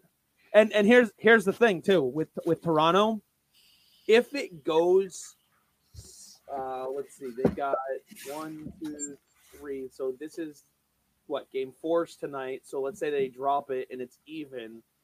Next game is their last game without Bunting. Bunting comes back after his suspension. Yep. And what I can see happening at that point is Tampa's going to headhunt Bunting and they're going to bite themselves in the foot. And Toronto will capitalize on the power play.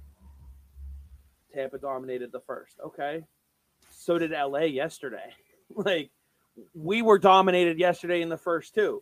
Like, it, it happens. I, there's still 40 more minutes.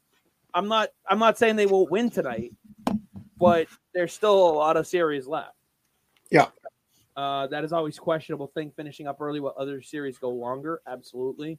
Uh, Beth, round two, you need two. Your you need your top centers. 100%. I I agree. Hundred percent. so here's the question: Who would you rather face, Tampa or Toronto? Toronto. Well, I have many reasons why it's Toronto. Oh, same, and they're probably all the same. yeah. All right. So, number one, you don't have to face an elite goalie in Andrei Vasilevskiy, who's been there and done that many times in his career. That's one reason. Two, um, you're you're with Toronto. You're not you're not facing vets like Stamkos. I would consider Kucherov a vet. Hedman, uh, Cernak no, when he's back. Sorry, and Ryan O'Reilly. Right, and, and, Auston Matthews, who hasn't had the best season yeah. that he's had, and also the probably the biggest part. We've owned Toronto for the past decade. The drama of the series would be insane. Toronto finally gets past the first round, and who do they have to play? Their old demon, the Boston Bruins, who just had the best regular season in NHL history. Like, like just the drama aspect of it, I love and I know the funny thing is, is the game Mark was at. I think it was game two. Someone, someone was blaming the crowd for poor chanting. If we face yeah. Toronto, can we can we do just one thanks for Tuukka chant? Yeah, we should. Oh just, my god! Like, like that would just be hilarious, just to see how the the fan base reacts to that one.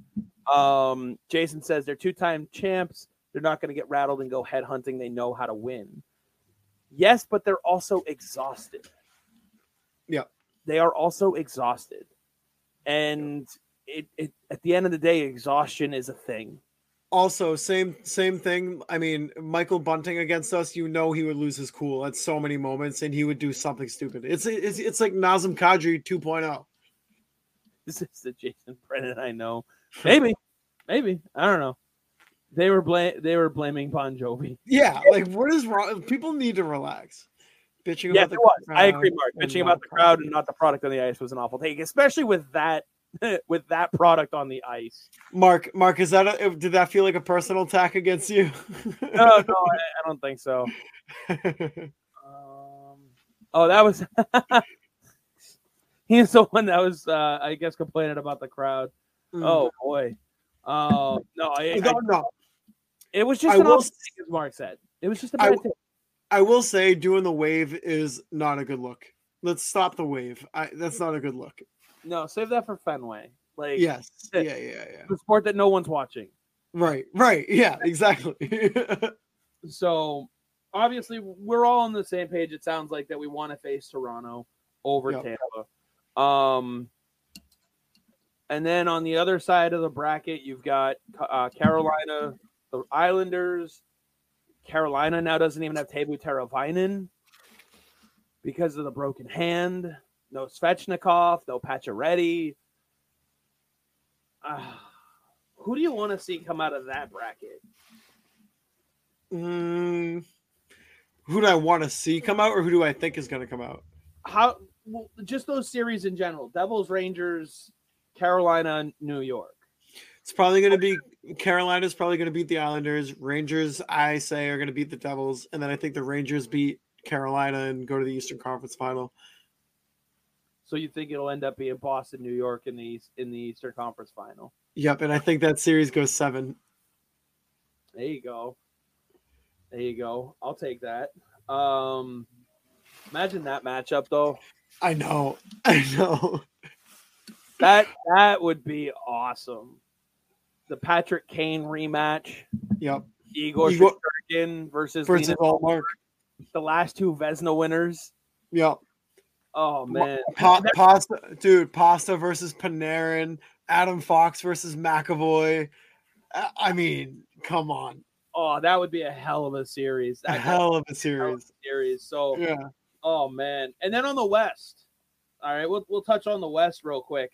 Uh the Golden Knights and the Jets Golden Knights are up to one in the series. How do you see that one going? The Jets are playing them tough, actually, but I still have the Knights coming out.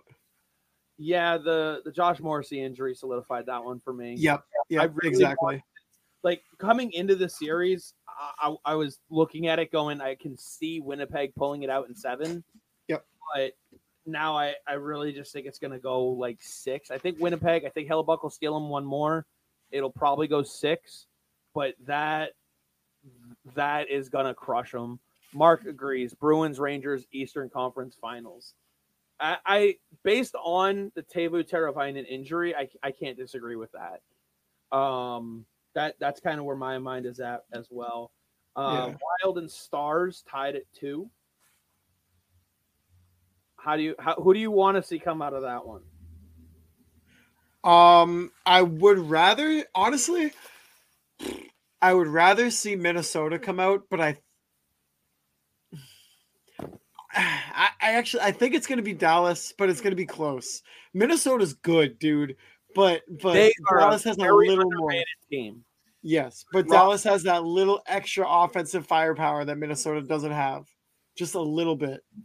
It's tied though, and Minnesota know, I takes know. over all their injuries. That's the part that gets it for me.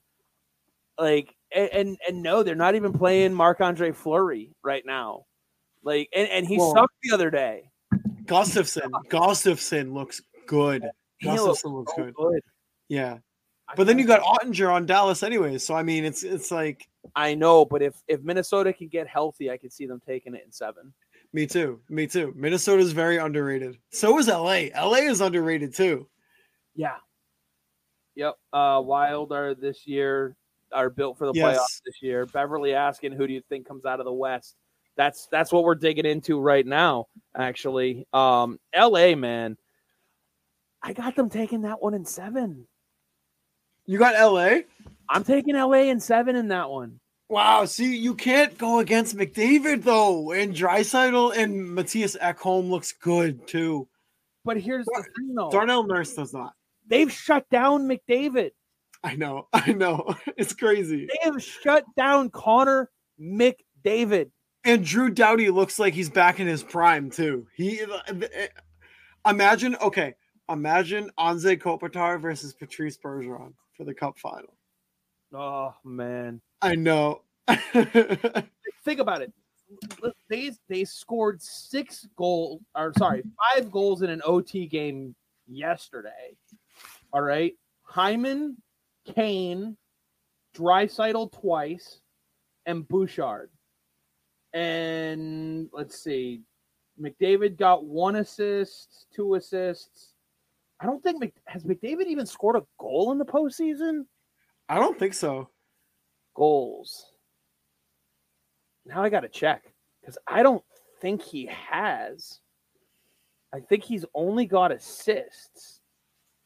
Like, like think about that. Think about that accomplishment. McDavid has two goals, six points, two goals, four assists, and he's on the ice for 25 minutes. Look, I wouldn't be surprised if LA come came out of that series, but it's but how do you how like I can't go against McDavid and though. You can't like it's until they actually lose. So here's the thing: this series went seven last year. Yeah, barely squeaked it out. Both teams are better this year than they were last year. But to advance their goaltending, Edmonton went out and they got Stuart Skinner, who was already in the organization, right, and Jack Campbell. right. LA went out and they added Gavrikov and Joonas. Korpisalo. He's so good. He's All so right. good. And they so when we- we're talking about the Bruins making decisions that are tough, the LA Kings just shipped off Jonathan Quick. They said, "Thank you so much. See you later." Yeah. Like it, that's a tough decision for him. All right, It's, it's working for him though. Mark says he's got to get going. Need to take the dog out to drop a Tkachuk. LA with their new goalie is the reason. Yeah, no, Cor- Korpisalo was the right pickup for them. And and the thing is, is they were in on Jakob Chychrun and Vejmelka. They could have had that combination instead. Uh, Jason says Oilers in seven. Jeremy, I'm on LA. Mark, I'm a Kings fan as well and loving Mike right now. what did I do? what did I do? McDavid has Mark. two. Okay, so he scored twice on the power play. So five on five, they have shut down the best player in the world. Yes. Now I want to say Uh, Mark, two more Mark- games. Mark, I love you too. Um, but they, LA's not going to be able to shut down McDavid for the entire series. He's going to have one game where he pops off for like fucking five points. They only got to shut him down two more times. That's the thing. I know. Well, the thing is, like Edmonton was my pick to come out of the West, but if they lose first round, then I, I think whoever wins this series comes out of the West. That's If my LA that's my thing. If LA comes out of that series, that is the biggest upset of the first round. Do you agree with that? For the Western Conference, yes. Would it be the biggest upset in the first round overall? Uh, mm, no, I don't think so because LA is good. LA is a good team. I, I think it would be more of an upset upset if like the Islanders beat out Carolina or or um uh what's that other series? I I wouldn't say Devils beating the I'm the one who picked them, Mike. I'm the one, Mark. I'm the one who picked the Kings in the series. yeah, Mark, I said Edmonton. Is he really listening? Is he really listening? I don't know. He's probably taking the dog out. No, I've got the Kings in seven. I, I just, I, you know, offense wins games, defense wins championships, and you're seeing the defense right now step up. Uh, ooh, this is a good one. Seattle might be an upset. Ooh, I took Seattle, so I hope I hope so. Colorado leads two to one right now. They play again tonight in a little over an hour in 20 minutes or so for game four. Um, you picked Seattle in this one, did you? I did. I did. Yep. Kings didn't have But- Drew last last playoffs, and and Yep. they still win seven. So Drew Doughty is going to be a, a difference maker in the series. Korpisalo, Gavrikov, Kopitar, these guys, and they went out and they got um, what's his name from from the Wild, Kevin Fiala. Uh, Fiala, yeah, Fiala's good. He's hurt right now, and he's hurt right now. I'm pretty sure. And if they can get past the first round without him, holy shit! Yeah, Um, Yep. uh, back to the Seattle Colorado one though. I've got Colorado in seven. Mm. I just I think they can hold them off. I think Se- or sorry six in six. Yeah. I think I think, Col- I think Seattle will be able to steal one more. Just and, and honestly, it could even be tonight. Yeah. but I just I don't see them coming out of this one. Um. Later, boys. Love this program every week. Both are valued assets here at the being. Oh, thank you, Mark. Have Thanks, fun, Mark. and uh, you have a great night. We'll we'll see you again soon. We will definitely have to figure out the BYOB party over at the barn. So. Um, Fiala came back last game. I knew he was coming back soon. I just I didn't like game starts at ten o'clock. I mean, sometimes you're just out of it by then. You don't remember very much. No, um, it it, it sounded right. I, I knew he was coming back soon. Um, and yeah, he'll have a huge impact on the series. Rest it away. yeah. Um, the Kings got so much better over last year's Kings team.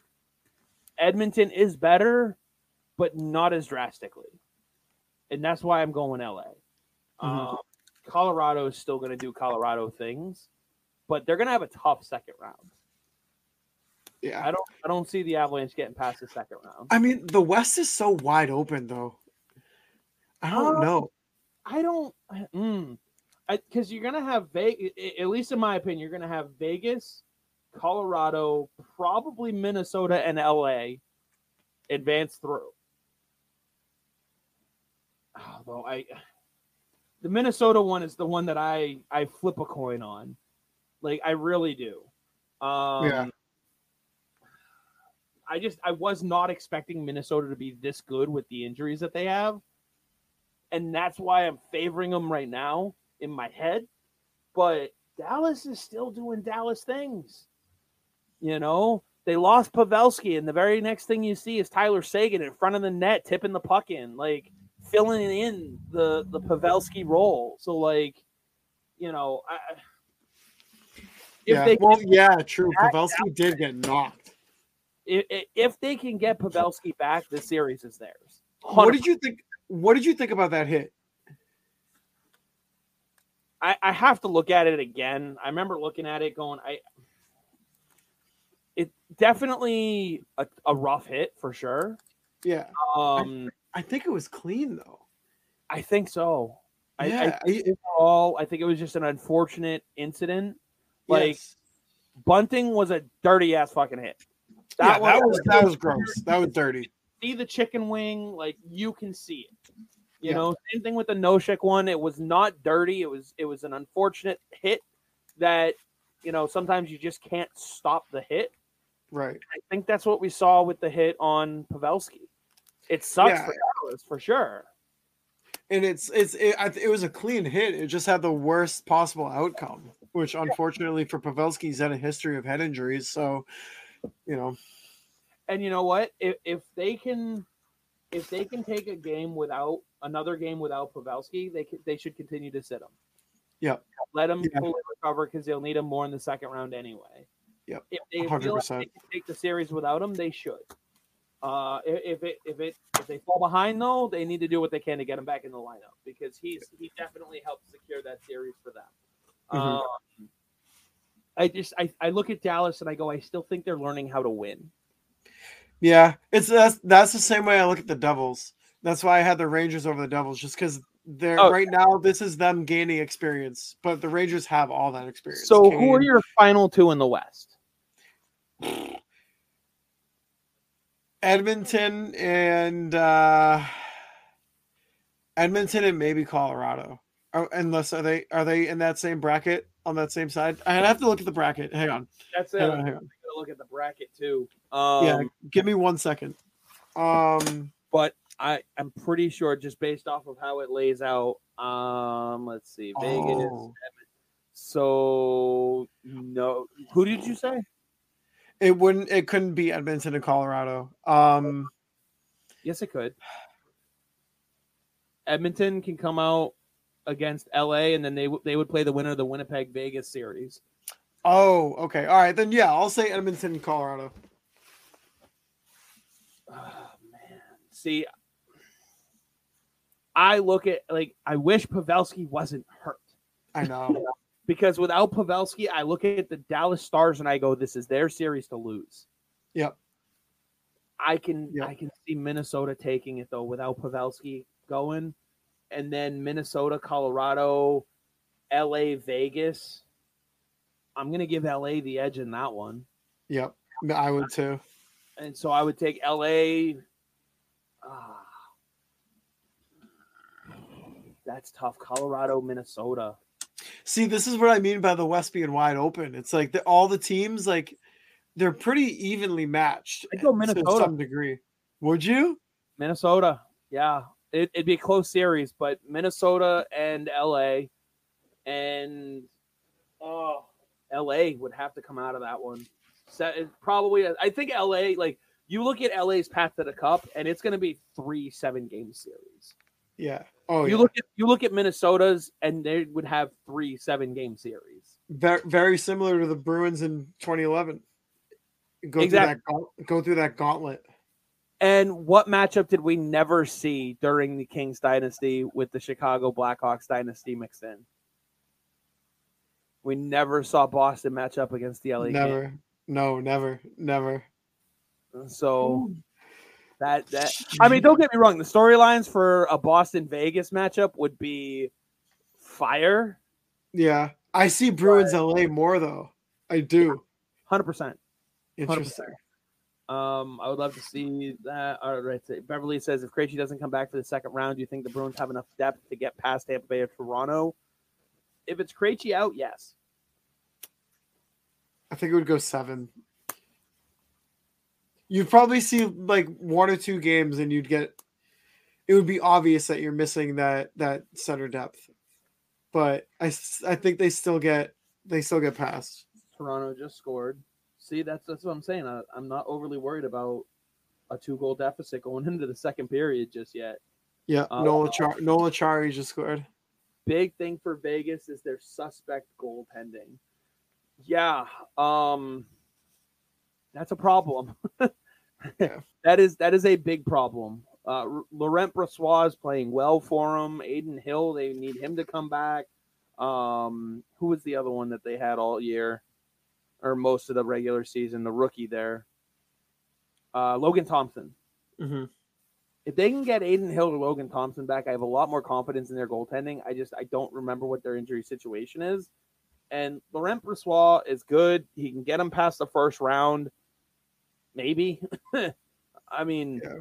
the the Jets are playing with a fire under their ass. I think they know this is a last hurrah for them, which is something that you're seeing out of Toronto as well. Com- coming into this, I I picked Winnipeg in seven and it's not out of the realm. It's not. I mean, they have Connor Hellebuyck. You can never count out a, a elite goalie stealing the a series. with me right now is the Josh Morris injury. I keep that, that. Yeah, that, I think that was the nail in the coffin for them. So I, th- I think so. I don't know. I think I'm going to have the the Kings the Kings coming out of the West for me. I I I don't know. It's it's it's tough but you said the West is wide open. I mean, the East you can make the same case is is just as is just as tough. Hill Hill is back. Yeah, he's he's still a number two. Like you're you're looking at the same situation with Adin Hill, Laurent Brossoit, and um and Logan Thompson. You know, and, and that whole situation. It's a very it, it runs very parallel to um uh, Antti Raanta, P- Pyotr Kochetkov, and uh, who's the other one there in uh, uh, Freddie Andersen yep. in Carolina. Like none of them are bad. None of them are bad. It's just you can beat Raanta, you can beat Andersen. Kochetkov, I think, is the better of the three, and we have yet to see him. Yeah, I think so too. I thought we, me and you were on the same page. We both thought thought that uh, Carolina was going to go with him to start the series. And and if they end up facing the Rangers next series, I think you will see him. Yeah, I think yeah. you will. They, he's, they he's, he's earned it. Either that or they're just hoping because he's here's their only goaltender signed for next season too. Yeah, yeah, I know. At a certain point, you got to go, kid. Let's see what you got. Go. We're yeah. riding you, but you're up three one, so it doesn't really matter. Um, next man up for Jets has to happen, absolutely. But that's like us. Oh man, I can't even say that's like us losing McAvoy because you still got Carlo and Lindholm and Orlov all right behind them. Sure, they don't have that. No, that's the no, thing. They don't. Like that. That's the big thing. That's like um, it, it's more like what Tampa was facing losing Victor Hedman. Like, yeah, Cernak is there, but he's just not. It's not the same. It, it, it just throws everything else out of whack. Yeah, they don't have the depth.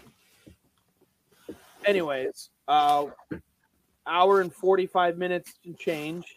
Any final thoughts here? We can uh, let people gain their evening back. We got some great games going on right now, and a couple more popping up in about a half hour and a little over an hour. So, any My, final thoughts? My final thought is that before we started the show, we, we both said, yeah, we're kind of due for a for a short episode. I know, right? Oh. I don't I don't mind it. I don't mind it at all. We I mean, as long as we have stuff to talk about, then then why not well, talk about it? Well, I mean, that's the thing. You and I can do this all fucking night. I mean, we could jump right back into trading Brad Marchand conversation. I, am gonna have uh, nightmares about that tonight. Oh man, it's it's going to be interesting. We will have plenty of more episodes where we talk about next season, but yeah. right now, just enjoy the moment. You're up 3 1. The next game is home at the Garden. Fucking sit back and enjoy it. Yep. Yep. 100%. Brad. You know what? Trade There's Brad. an oh, argument made for it. There is. That's Not yet. Not yet. That, that's my only point. All right. Yeah. Yeah there's an argument to be made for it when the time comes. It's the same thing that we were talking about when people were saying trade Jeremy Swayman. There's a time and a place for it. We're not there yet. No, we're not. No. And we're not advocating for it. We're just saying it's a potential. No one advocated to trade Milan Lucic either. Right, right. No exactly. to trade Johnny Boychuk for Martin Jones and then flip him. Martin Jones man, that was a disaster that we were saved from. But yeah, yeah, the Bru- Bruin legend Martin Jones. Oh man, Bruin legend. Uh who else we got on that list? Uh, said that because you're looking at ending the show. So again, we'll we'll come back to the trade Brad conversation because there's there's a case for it. All right.